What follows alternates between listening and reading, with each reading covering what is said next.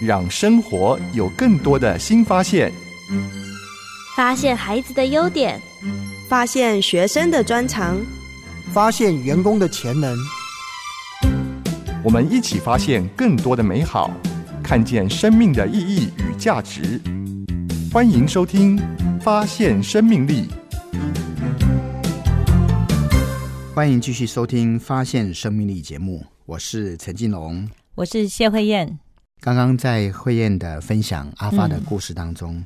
我们就真的是看到自尊力对一个孩子的影响多么多么的重要。嗯，阿发可能一开始不是一个学习成就高的孩子，嗯，可是因着有这样一段生命的历程，被啊他的生命教育老师就是慧燕肯定关怀，所以以至于当他啊有一天当他生命也遇到一些困难，嗯，特别是他里头有一种爱是对他姐姐的爱。他希望他的姐姐也能够啊有生命教育的这些素养，嗯啊能够帮助他，能够接纳他，能够去啊处理他的情绪，对啊，包括修补跟他爸爸的关系。嗯，但这个过程当中，我们就看到，你有没有发现到阿发他就变成是一个负责任而且很愿意去关怀的人？对，跟一开始我们所听到阿发是完全的不一样。对，所以自尊力其实对一个人的影响非常非常的大。曾经也有一个研究是这样说啊，他们曾经针对那个叫做低成就的资优儿哈，曾经做过研究。哎，你会觉得很奇怪，既然是资优，怎么会是低成就呢？是所谓的资优，可能是他的所谓的 I Q 的测试啊，或者是一般的啊这种智商的测试是不错的。嗯，可是为什么会变得低成就呢？后来经过研究，就发现说他的智力可能是好的，嗯，但是呢，他。成长的过程当中，有很多负面的自我的形象。评价哈，自我的评价不高，嗯。啊，可能周边的人啊，或者不一定是智力所的评价，而是你这个人怎么那么讨厌呢？对，你这个人真的是好懒哦，啊，或者等等的这样的一些评价，结果孩子对自己没有高的自我期许，是，所以呢，他空有一个好的能力，但是他可能就用错地方了。可是我们就发现，阿发他可能一开始的时候，他不是这种所谓的啊自由的孩子，嗯。可是当他一旦他的生命被肯定了、被了解了，他自己有一个决定，说我要成为一个负责任的人，嗯。他开始对他负责任，其实他的各方面的，就外面的行为的节制也好，或者能力的建构也好，都会提升上来。对，我也在想，多数的孩子也不会是太自优，或是他自己很笨拙的。多数在小学，我们看见的孩子是学习遇到了困难，或是别人怎么看我，或者怎么议论我，所创造出来我对我自我的概念。我现在回想起来，其实阿发可能都不笨，可是因为他的家庭关系，爸爸常常暴力相向。然后会殴打妈妈，所以他就很多的愤怒在里头。那来到了学校，他身上因为脏脏的，而且可能真的表情啊各方面，就是很容易让别人想要呃惹他一下啦哈，就是很想，就是因为他的外表可能也会让人家想要激怒他，因为他会非常有反应哈。那这样的一个青春彷徨的年纪，是很容易出事情的。所以我在想，刚刚金龙你也提到，对一个人怎么看自己，就会带动我们怎么样去学习，或是怎么样表现我们原来有的资质。有时候是资质都是在平等的，都是一般而已。但是因着我是有一个比较温暖的关系，我就可以有好的学习力去发展，建构很多的基础能力。但是如果不是，就像阿发的成长背景里面是一个比较弱势的。是一个父母亲是一个比较劳动阶层的朋友，可能知识也不足，或者是管教孩子上面可能都会用呃打跟罚跟恶言相向，所以以孩子出生的这样子一个背景，他来到了学校，我想他也没有一个更好的期待自己可以更从容的跟同学建立好的关系吧。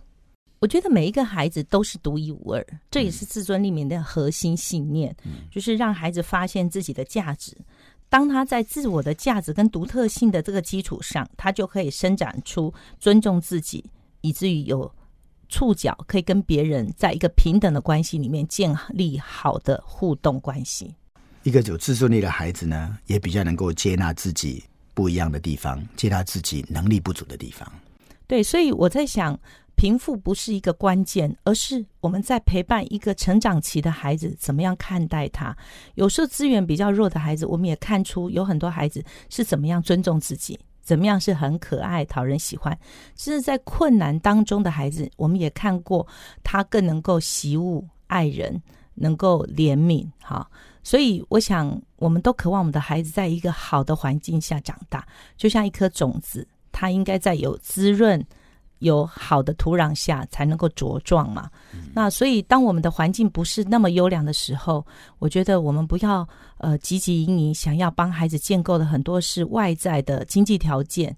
反而是在每天对孩子诉说他的生命的时候，可不可以多用正向、积极鼓励？就像刚刚上一段我们提到的戴口罩的小女孩，彩虹妈妈怎么样一个积极鼓励，看见她生命当中还有可贵之处。很温柔，很甜美，很认真的上课，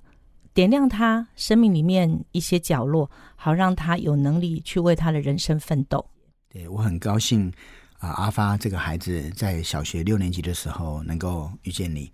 啊，在他还在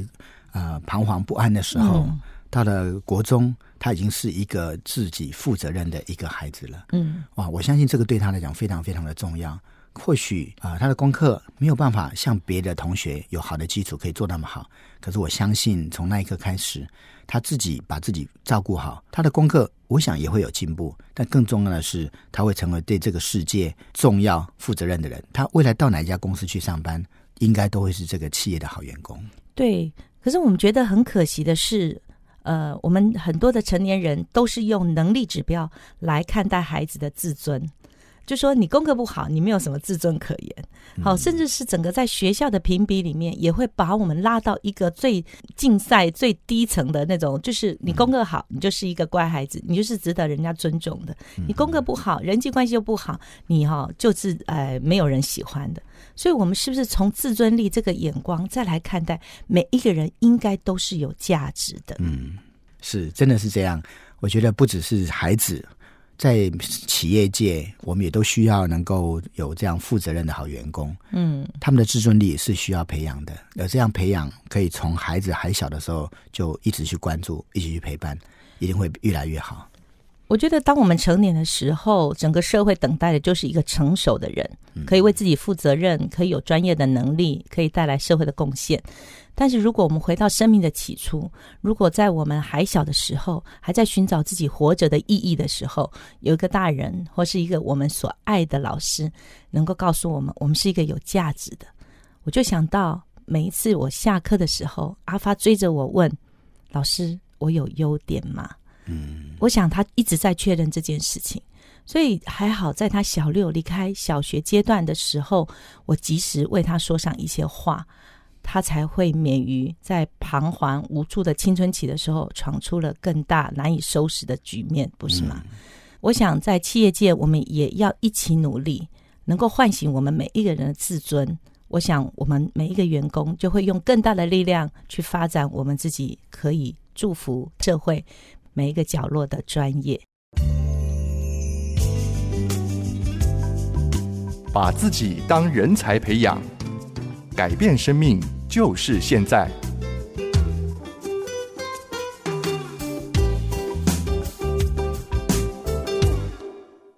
大家好，我是陈金龙。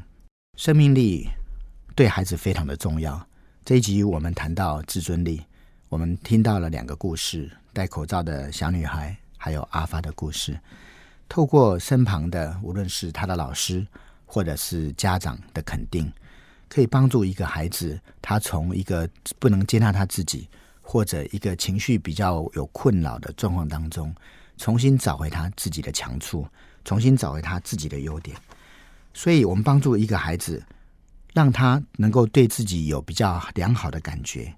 让他知道他是有价值的，他是重要的，他是值得被别人尊重的。这个就能够补足他能力不足的地方。对这个孩子来说，自尊力是我们家长能够送给他一个很棒的礼物。鼓励我们所有的家长啊，改变生命就是现在。现在我们对孩子所讲的每一句话，如果我们尽可能的都是带着正面的、积极的、鼓励的、引导的、肯定的，帮助他去发现原来在他的生命当中是有一些特质，是有一些特点，以至于他更能够欣赏自己，能够看见自己的强处，发现自己是一个世界上独一无二的宝贝。这个对他来讲非常的重要。感谢您收听《发现生命力》节目，我是陈进龙，我是谢慧燕，我们下次再见。